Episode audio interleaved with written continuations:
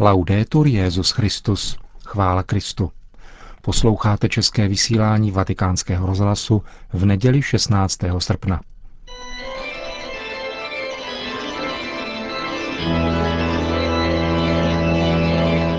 Církev a svět. Náš nedělní komentář napsal italský vatikanista Luigi Acatoli.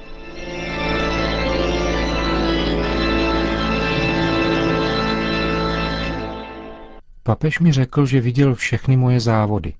Svěřila se s údivem italská mistrně světa v plavání Federica Pellegrini po setkání v Castel Gandolfo před minulý týden. Takto ale přijdou při nejmenším o první poločas, řekl zase jindy papež Benedikt o davu lidí, kteří dali přednost jeho přednášce před fotbalovým utkáním Itálie-Holandsko. Komu se poštěstí vyměnit s papežem osobně alespoň pár slov, s překvapením objeví tuto jeho bezprostřednost a důkladnou obeznámenost s oblastmi i tak málo předpokládanými, jako je třeba sport. Největší takovou zkušenost pohotové vnímavosti člověka Ratzingera, píše italský novinář, vatikanista Luigi Acatoli, jsem učinil 9. června loňského roku, právě v čase fotbalového utkání Itálie-Holandsko, ve kterém Itálie neuvěřitelně 3-0 prohrála. Právě ten večer se totiž v Lateránské bazilice zahajovalo diecézní sympózium, které otevíral svou přednáškou právě papež. Byl jsem tehdy požádán kardinálem Ruinim, abych také přednesl své žurnalistické svědectví o naději a měl jsem mluvit hned po papeži. Byl jsem tedy v Lateránské bazilice mezi pozvanými v první řadě Seděl jsem na židli, opatřené vizitkou s mým jménem a v duši měl svíravý pocit, typický pro zpravodaje, že tak trochu nejsem na svém místě. Když papež po své přednášce vycházel z baziliky, nečekaně se zastavil u mne a poděkoval mi, že jsem přijal pozvání promluvit tam také. Ani nevím, co jsem mu odpověděl. Asi něco jako děkuji, přesně jako mistrně světa v plavání Federika, Zmohla jsem se jen na poděkování. Vůbec jsem totiž nepočítal s tím, že by papež mohl znát jména také těch ostatních, kteří na sympóziu budou mluvit. To, co bych ovšem rád řekl, se netýká pozornosti, kterou papež projevil ve vztahu ke mně, ale to, co mi tehdy krátce poté vyprávěl kardinál Ruiny v odpovědi na můj údiv, že mne papež přišel pozdravit. Nedivil byste se, řekl mi, kdybyste slyšel, co se mne papež ptal hned po svém příjezdu k bazilice. Jsou tam lidé, pravil, když vystoupil z automobilu, a na mou odpověď, že bazilika je plná, poznamenal, ale co pak dnes nehraje Itálie o postup na mistrovství Evropy ve fotbale? Kardinál ho ujistil, že lidé přišli přesto. A papež pohlédl na hodinky a přitom řekl, to ale přijdou přinejmenším o první poločas. Jako žurnalista, vatikanista obvykle sledují přímé televizní přenosy papežových vystoupení. Přednedávnem, bylo to před jednou kanonizací, jsem viděl, jak se papež po vstupu do baziliky svatého Petra zastavil na pár slov s biskupem z Viterba, kterého s hodou okolností znám. Zavolal jsem mu tedy, abych se zeptal, o čem spolu mluvili. Chtěl mi povědět, že těsně před odchodem do baziliky četl jeden můj článek, který jsem napsal do Osservatore Romano.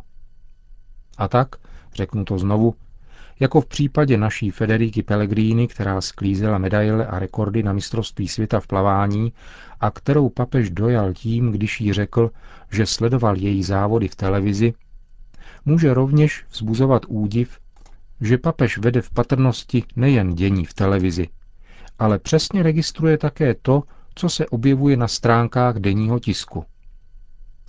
Jeden můj kolega žurnalista odešel do důchodu po 33 letech práce jako vatikanista v jednom italském deníku. Půl roku poté pak v aule Pavla VI. při jedné generální audienci mohl pozdravit Benedikta osobně. A ten mu řekl, odešel jste do důchodu, ale vaše články čtu stále. Další takovou ukázkou lidské vnímavosti a paměti papeže Ratzingera je příhoda, kterou vyprávěl monsignor Giuseppe Anfossi, biskup Aosti, kam papež jezdívá na dovolenou. Když po skončení jeho první dovolené doprovázel papeže v automobilu na letiště, vyprávěl mu biskup z Aosty o tom, že se chystá spolu se skupinou věřících na noční pěší pouť na jedno mariánské poutní místo. A potom také požádal papeže o požehnání pro svou maminku. Když o rok později Benedikt zase odjel na dovolenou do Aosty, položil při prvním setkání biskupovi Anfosimu otázku, jak se daří mamince. A potom, a jak vlastně dopadla ta tehdejší noční pouť. Velkopáteční liturgie je tradičně zahajována obřadem tzv. prostrace, kdy si kněz lehá na dlažbu, aby se mlčky chvíli modlil. Bylo udivující, jak bezprostředně a s jakou rychlostí a snadností papež Benedikt také letos učinil toto gesto, aniž by mu kdo pomáhal, a to jen týden po svých 82. narozeninách. Se stejnou čilostí, jakou se vyznačuje jeho mysl.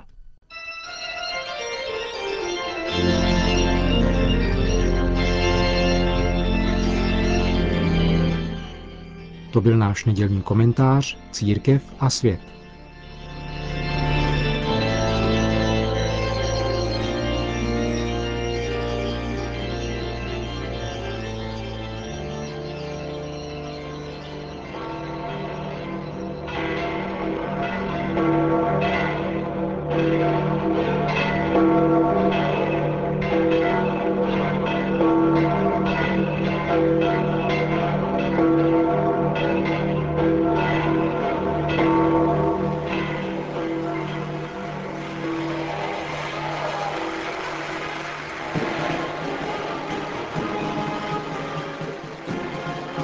Kastel Gandolfo dnes vyhrával dechový orchestr z Polska, který krátil chvíle čekání na svatého otce několika tisícům lidí, z nichž jen někteří se dostali na vnitřní nádvoří papežské rezidence.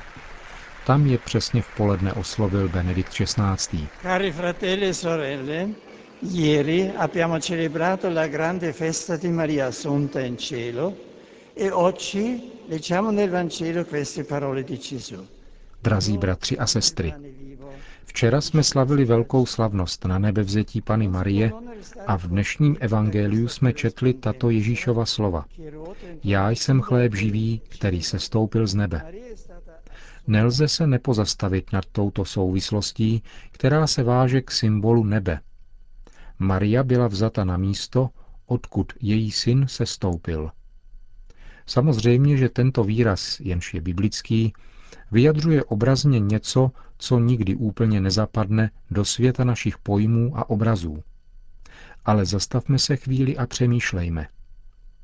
Ježíš se představuje jako chléb živý, tedy pokrm, který obsahuje samotný život Boha a je to předat jej tomu, kdo se jím sytí. Pravý pokrm, který dává život a sytí reálně, v hloubi. Ježíš říká, kdo bude jíst tento chléb, bude žít na věky. A chléb, který já dám, je mé tělo, obětované za život světa. Ebbene da chi il figlio di Dio ha preso questa sua carne? Nuže, od koho přijal Boží syn toto svoje tělo, své konkrétní a pozemské lidství? Přijal jej od Pany Marie. Bůh od ní přijal lidské tělo, aby vstoupil do stavu naší smrtelnosti.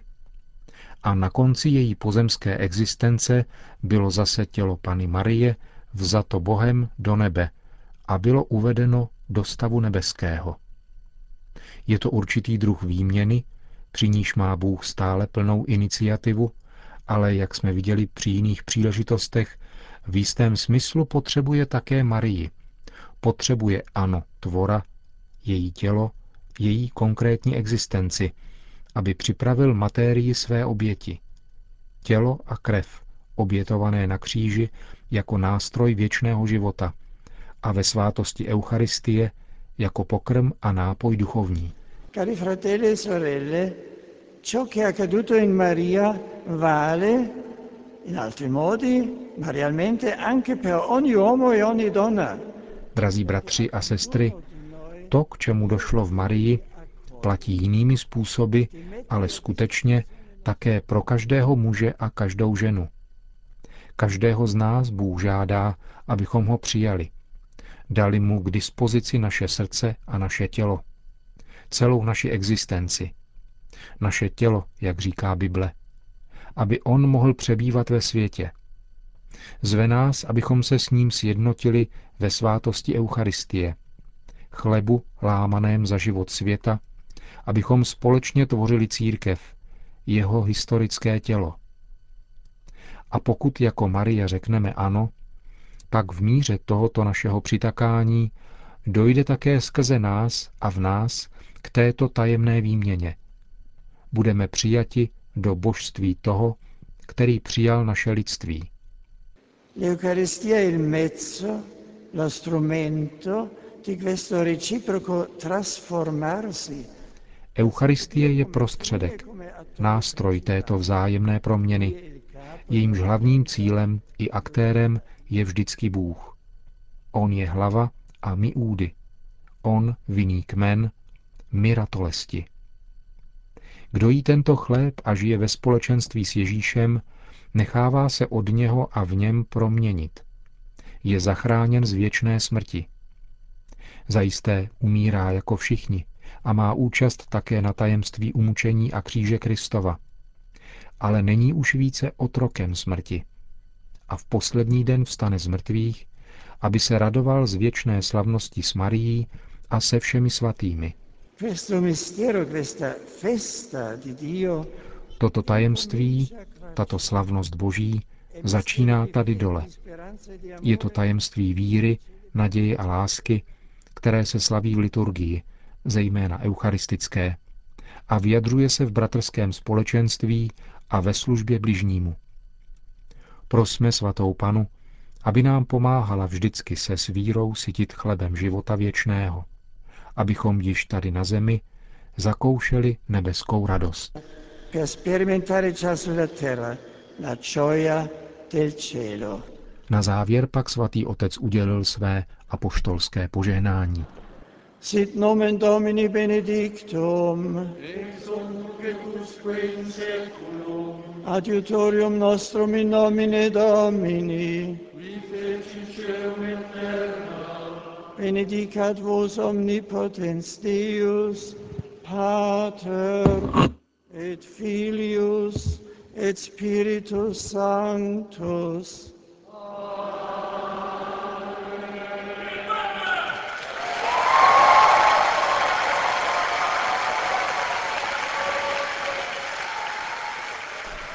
A ještě jedna zpráva od našich sousedů. V Národní polské svatyni na Jasné hoře v Čenstochové se včera konala mše svatá za účasti 150 tisíc poutníků. Slavil ji spolu s celým polským episkopátem primas kardinál Josef Glemp. Ten ve svém kázání poukázal na to, že v současném světě, kde je prosazováno přesvědčení, že člověk je Bohem a může si sám stanovovat morální normy podle svých choutek, se mnohým zdá, že mohou zesměšňovat to, co je svaté. Proto je třeba, pokračoval polský primas, chápat se nových úkolů, na které často ukazuje papež. Křesťan musí bránit nejenom víru, ale také rozum, protože stoupenci nové ideologie bojují proti rozumu těch, kteří myslí logicky a zodpovědně, řekl kardinál Glemp. Letošní pěší pouti do Čenstochové se účastnilo celkem 55 skupin, tvořených 85 tisíci poutníky z celého Polska.